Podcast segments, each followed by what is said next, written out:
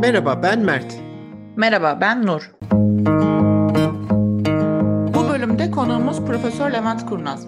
Kendisi 1994 yılında Pittsburgh Üniversitesi'nden fizik alanında doktorasını aldı. 1998 yılından beri de Boğaziçi Üniversitesi'nin fizik bölümünde akademisyenlik yapıyor. Aynı zamanda Boğaziçi Üniversitesi İklim Değişikliği ve Politikaları Uygulama ve Araştırma Merkezi'nde yönetim kurulu müdürlüğü yapmakta. Merhabalar Levent Hocam. Öncelikle hoş geldiniz. Hoş bulduk. E, bu bölümde konuğumuz olduğunuz için çok teşekkür ederiz. Rica ederim. Ben teşekkür ederim. Bu ay Çevre için Podcast serisinin ilk ayıydı. O yüzden ilk üç bölümümüzde iklim ve çevre ile ilgili temel kavramlardan ve Paris Anlaşması'ndan bahsettik. Bu bölümde de bu konularla ilgili sizin bilginizden yararlanmak ve uzman görüşünüzü almak isteriz. Elbette. Hocam iklim değişikliğini her kesimden dinleyicinin anlayabileceği şekilde anlatabilir misiniz? İklim dediğimiz şeyi oluşturan genelde dünyaya güneşten gelen enerji ve dünyadan uzaya çıkan enerjinin bir dengede olması ve bu enerjinin dünya yüzeyindeki çeşitli bölgelere o bölgelerin özelliğince dağılmasıdır. Yani ekvatora daha fazla enerji geldiği için orası daha sıcak ve yağışlıdır. Kutuplara daha az enerji geldiği için orası biraz daha serin ve daha e, az yağışlıdır diyelim. Yalnız burada gelen enerjiyle giden enerji arasında bir fark oluşacak olursa bin yıllardır alışkın olduğumuz bu düzen bozulur. Şu anda bizim yaptığımızda atmosfere normalden çok daha fazla karbondioksit ve diğer sera gazlarını salarak bu dengenin bozulmasına neden olmak. Bunun sonucunda da gelen enerji giden enerjiden daha fazla. Bundan dolayı da atmosferin ortalama sıcaklığı artıyor. İklim değişikliği dediğimiz temel nokta bu. Yani atmosferimiz ısınıyor. İklim değişikliğine dair yerel yönetimlerin, ülkelerin ve uluslararası kurumların alması gereken önlemler nedir peki? İklim değişikliği bağlamında esasında sadece bu dediklerinizin ötesinde en fazla önlem alması gereken vatandaşların kendisidir. Yani biz esasında bu bütün söylediğiniz kurumları oluşturuyoruz. Yani vatandaşlar olmadan ne devletler, ne belediyeler, ne yerel kuruluşlar bunların hiçbiri olamaz. Sadece bu kuruluşların tamamı vatandaşlara doğru yolu göstermek ve örnek olmak zorundadır. Yani çöp toplanırken kapıda mesela çöpü belediye ayrı ayrı topluyorsa ve ayrı çöp e, kutuları koyuyorsa kapıya yani geri dönüşümlü karton için şu, cam için bu, normal çöp için bu gibi vatandaş da bunu görerek buna uyarak çöpünü farklı şekilde toplayabilir. Ya da mesela belediye belediye otobüslerinin sıklığını çok daha fazla arttırıp toplu taşımayı çok rahatlattığı zaman vatandaş ancak kendi özel aracını bırakıp toplu taşımayla hareket etmeye başlayabilir. Benzer şekilde devletler de özellikle iklime zarar veren davranışlardan kendileri vazgeçmek zorundalar. Birincil olarak. Bunun başında da enerji üretimi içerisinde fosil yakıtlara yani kömür, petrol ve doğal gaza dayanan bir üretim sisteminden vazgeçmek geliyor. Yani bunun teşvikini durdurmak zorunda devletler.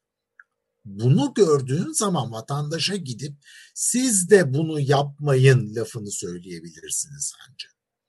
Ama bunun ötesinde devletler eğer bu salınan sera gazlarına yani başta karbondioksit olmak üzere diğer gazlara bir bedel biçip bunların salınmasını vergilendirecek olurlarsa çevresel zararı azaltarak e, atmosferdeki sera gazı miktarının azalmasına yardımcı olurlar. Yani şu anda gerek şirketler, gerek vatandaşlar, gerek kamu kuruluşları özellikle ülkemizde bunun bir bedeli olduğunu düşünmedikleri için serbestçe kömür yakıyorlar. Bunun bedeli olduğunu devlet ortaya koyacak olursa hani nasıl çöp vergisi alınıyorsa bir karbondioksit vergisi de ülkelerin tamamında ve dünyanın tamamında alınacak olursa anca vatandaş bunu görerek ona göre hareket etmeye başlar. Hocam teşekkürler. Aslında bir sonraki sorumuzu da cevaplamış oldunuz. Biz de bireyler olarak biz neler yapabiliriz diye soracaktık. Bu durumda bireyler olarak ne yapacağımız esasında biraz daha detaylı cevap verebiliriz. Çünkü çok hani e, bir bir tarafta şey var.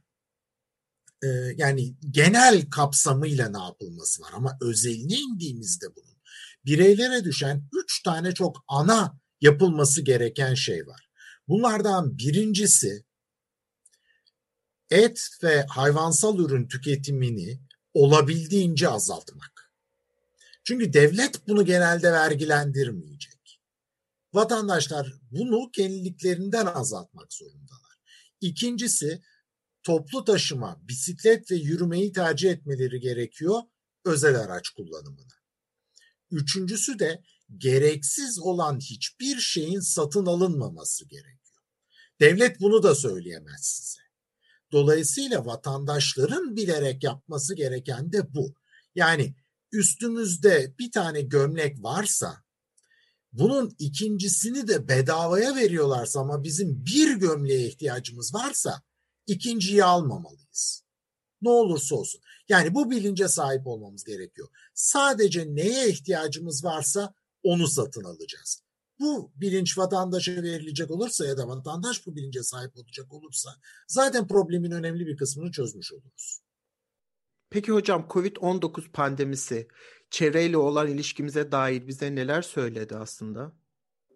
Biraz geri çekilip baktığımızda yani aradan işte bir seneden fazla zaman geçip geri çekilip baktığımızda esasında hiçbir şey söylememiş olduğunu anlıyoruz.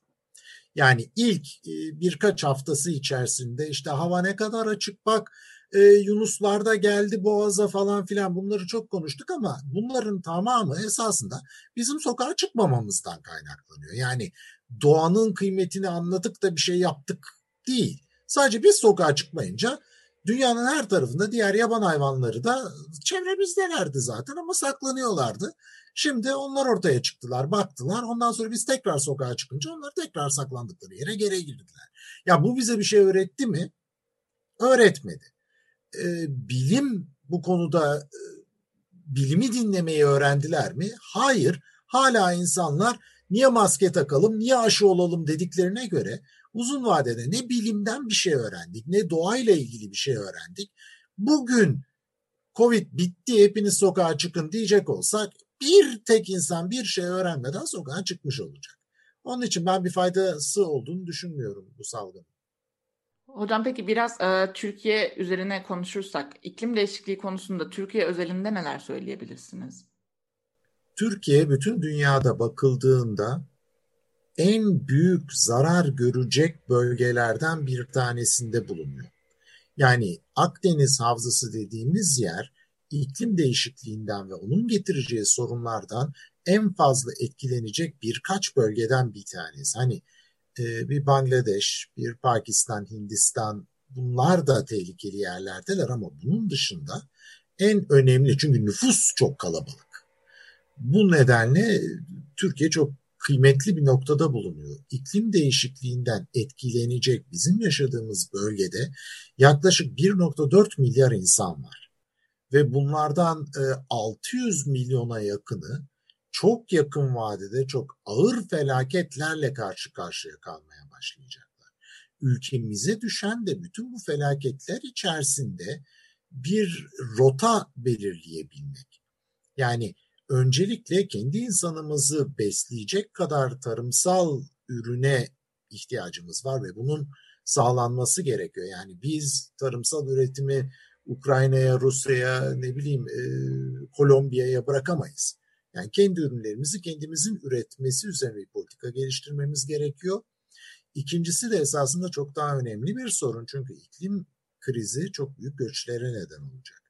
Şu anda Türkiye'de hani yarı iklim değişikliği ya da kökü iklim değişikliğinde bulunan ama hani ortada görünen sebebi iklim değişikliği olmayan 4,5 milyon Suriyeli mülteci var. Bunların tamamının e, biz bu ürettik Türkiye'de yaşayabiliyorlar ve hani Türkiye ekonomisi de üretimi de bu insanları beslemeye yeterli durumda. Yalnız önümüzdeki 20 sene içerisinde bu sayı 10 katına çıkacak. Suriye'den gelenler değil daha da güneyden gelenler ülkemize doğru göç etmeye başlayacaklar. Yakın zamanda mesela Ürdün'de su çok kısıtlı olmaya başladı. Daha da güneylere güneye gittiğimizde daha büyük sorunlarla karşıya karşıya kalacağız. Dolayısıyla 45 milyon kişi Türkiye'nin sınırına dayandığında bizim bu konudaki politikamız ne olacak? Bunun da belirlenmesi gerekiyor ülke açısından bakıldığında çünkü çok kritik bir yerde bulunuyoruz. Yani Türkiye bir Norveç değil. Yani Norveç olacak olsa ne yapalım yani tamam eyvallah iklim değişikliği var ama biz hayatımıza devam edelim diyebilecek durumda olurduk ama bunu diyebilecek noktada değiliz. Onun için bu konuda hem çok dikkatli olmamız gerekiyor, hem kaynaklarımızı dikkatli kullanmamız gerekiyor, hem de gereken, gereken siyasi ve politik önlemleri alabilmemiz gerekiyor. Eklemek istediğiniz bir şey var mı hocam? Belki bu az önce söylediğiniz siyasi almamız gereken adımları anlatabilirsiniz. Şöyle bir şey söyleyebiliriz.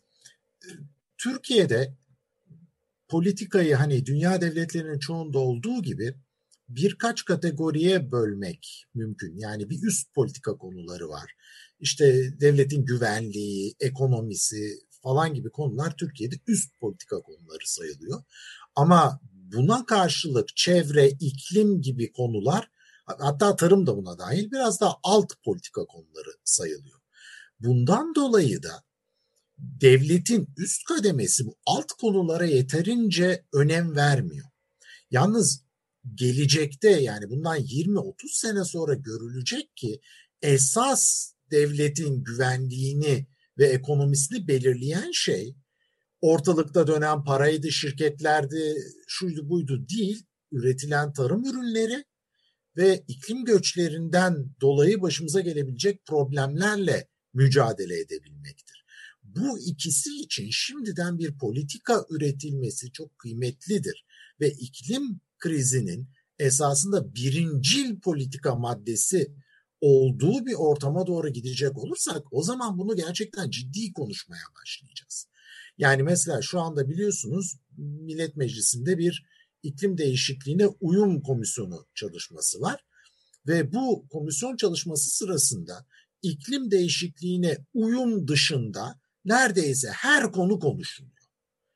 Yani e, Kanal İstanbul'dan girin e, ondan sonra Paris Anlaşması'ndan çıkın. Bunların hiçbiri ülkenin bu konudaki uyumunu düşünecek problemler değil. Yani Paris Anlaşması kendi başına tamam politik bir konudur ama Paris Anlaşması azaltım problemidir. Ve ülke olarak bakıldığında bütün ülkeler yani 1992'de Birleşmiş Milletler İklim Değişikliği Çerçeve Sözleşmesi'nde geçen ve o zamandan bu zamana bütün ülkelerin kabul ettiği ana bir kavram vardır. Bu kavramda herkesin ayrı kendine özel sorumlulukları olmasıdır.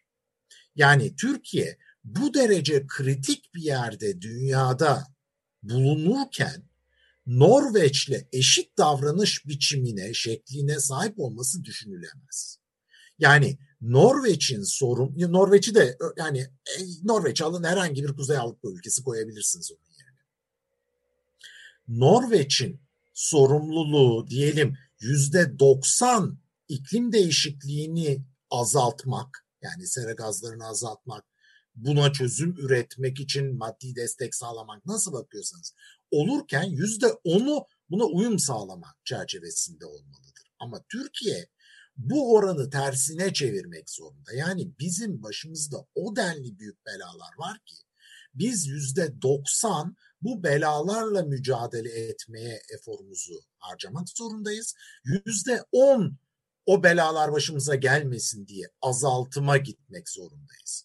Ve bunu bir devlet politikası olarak herkese açıklamamız gerekiyor. Devletin başına üstüne düşen en önemli sorumluluk bu devlet şu anda özellikle Avrupa Birliği ile bir eşitlik düşüncesi içerisinde. Yani Avrupa Birliği diyor ki bizim için önemli olan şey karbondioksit salımlarının azaltılmasıdır. Biz de diyoruz ki bizim için de önemli olan o zaman karbondioksit salımlarının azaltılmasıdır. Yalnız bu noktada devlet olarak Avrupa Birliği'ne dönüp tamam anladım dediğinizi ama o zaman benim de böyle böyle böyle sorunlarım var Norveç'te bulunmayan, İsveç'te bulunmayan, Almanya'da bulunmayan. Bunlara ben nasıl çözüm bulacağım? Çünkü benim bütçem bu konuda sınırlı. Yalnız bu tür argümanları veriye dayanarak güçlü bir şekilde ortaya koyamadığımız müddetçe dünyadaki politik yerimiz çok e, herkesten ayrı bir noktaya taşınıyor. Yani biz G77'nin içinde değiliz, Avrupa Birliği'nin içerisinde değiliz. OECD'deki pek çok ülkeyle aynı dili konuşmuyoruz. Böyle olunca Türkiye olarak ayrı bir durumumuz var. Ama bu ayrı durumu 2001 Marrakeş'ten bu yana Türkiye'nin özel koşulları diyoruz. Ama bu Türkiye'nin özel koşullarının ne demek olduğunu anlatmıyoruz kimseye.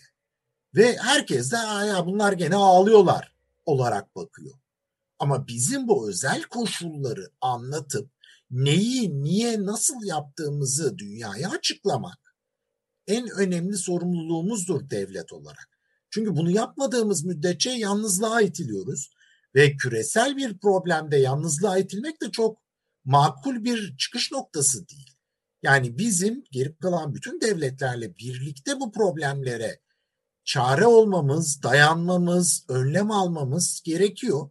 Ama maalesef hani dediğim gibi politikanın üst konusu olmayıp altta kalan bir konu olduğundan çok fazla da ciddiye alınmıyor ülkemizde. Ve ne zaman bu konu biraz daha ciddiye alınacak olursa ki inşallah yakın zamanda olur. O zaman biraz daha ilerleme şansımız var bu bağlamda. Çok teşekkürler hocam. Aslında farklılaştırılmış görev ve sorumluluklarla ilgili bize bahsetmiştik. Siz çok güzel onun üzerine toparlamış oldunuz. Çok teşekkür ederiz bunun için. Hocam bizim sorularımız bu kadar. Değerli zamanınızı bizimle paylaştığınız için çok teşekkür ederiz. Levent Hoca'nın bölümüyle temel kavramlar ayının sonuna geldik. Gelecek ayın teması ise sürdürülebilirlik olacak. Her perşembe yeni bölümlerle karşınızda olmaya devam edeceğiz. Dört hafta boyunca hayatımızın farklı alanlarında daha sürdürülebilir bir yaşam tarzı nasıl sağlayabiliriz? Bunu konuşacağız. Bir sonraki bölümde görüşmek üzere. Hoşçakalın. Hoşçakalın.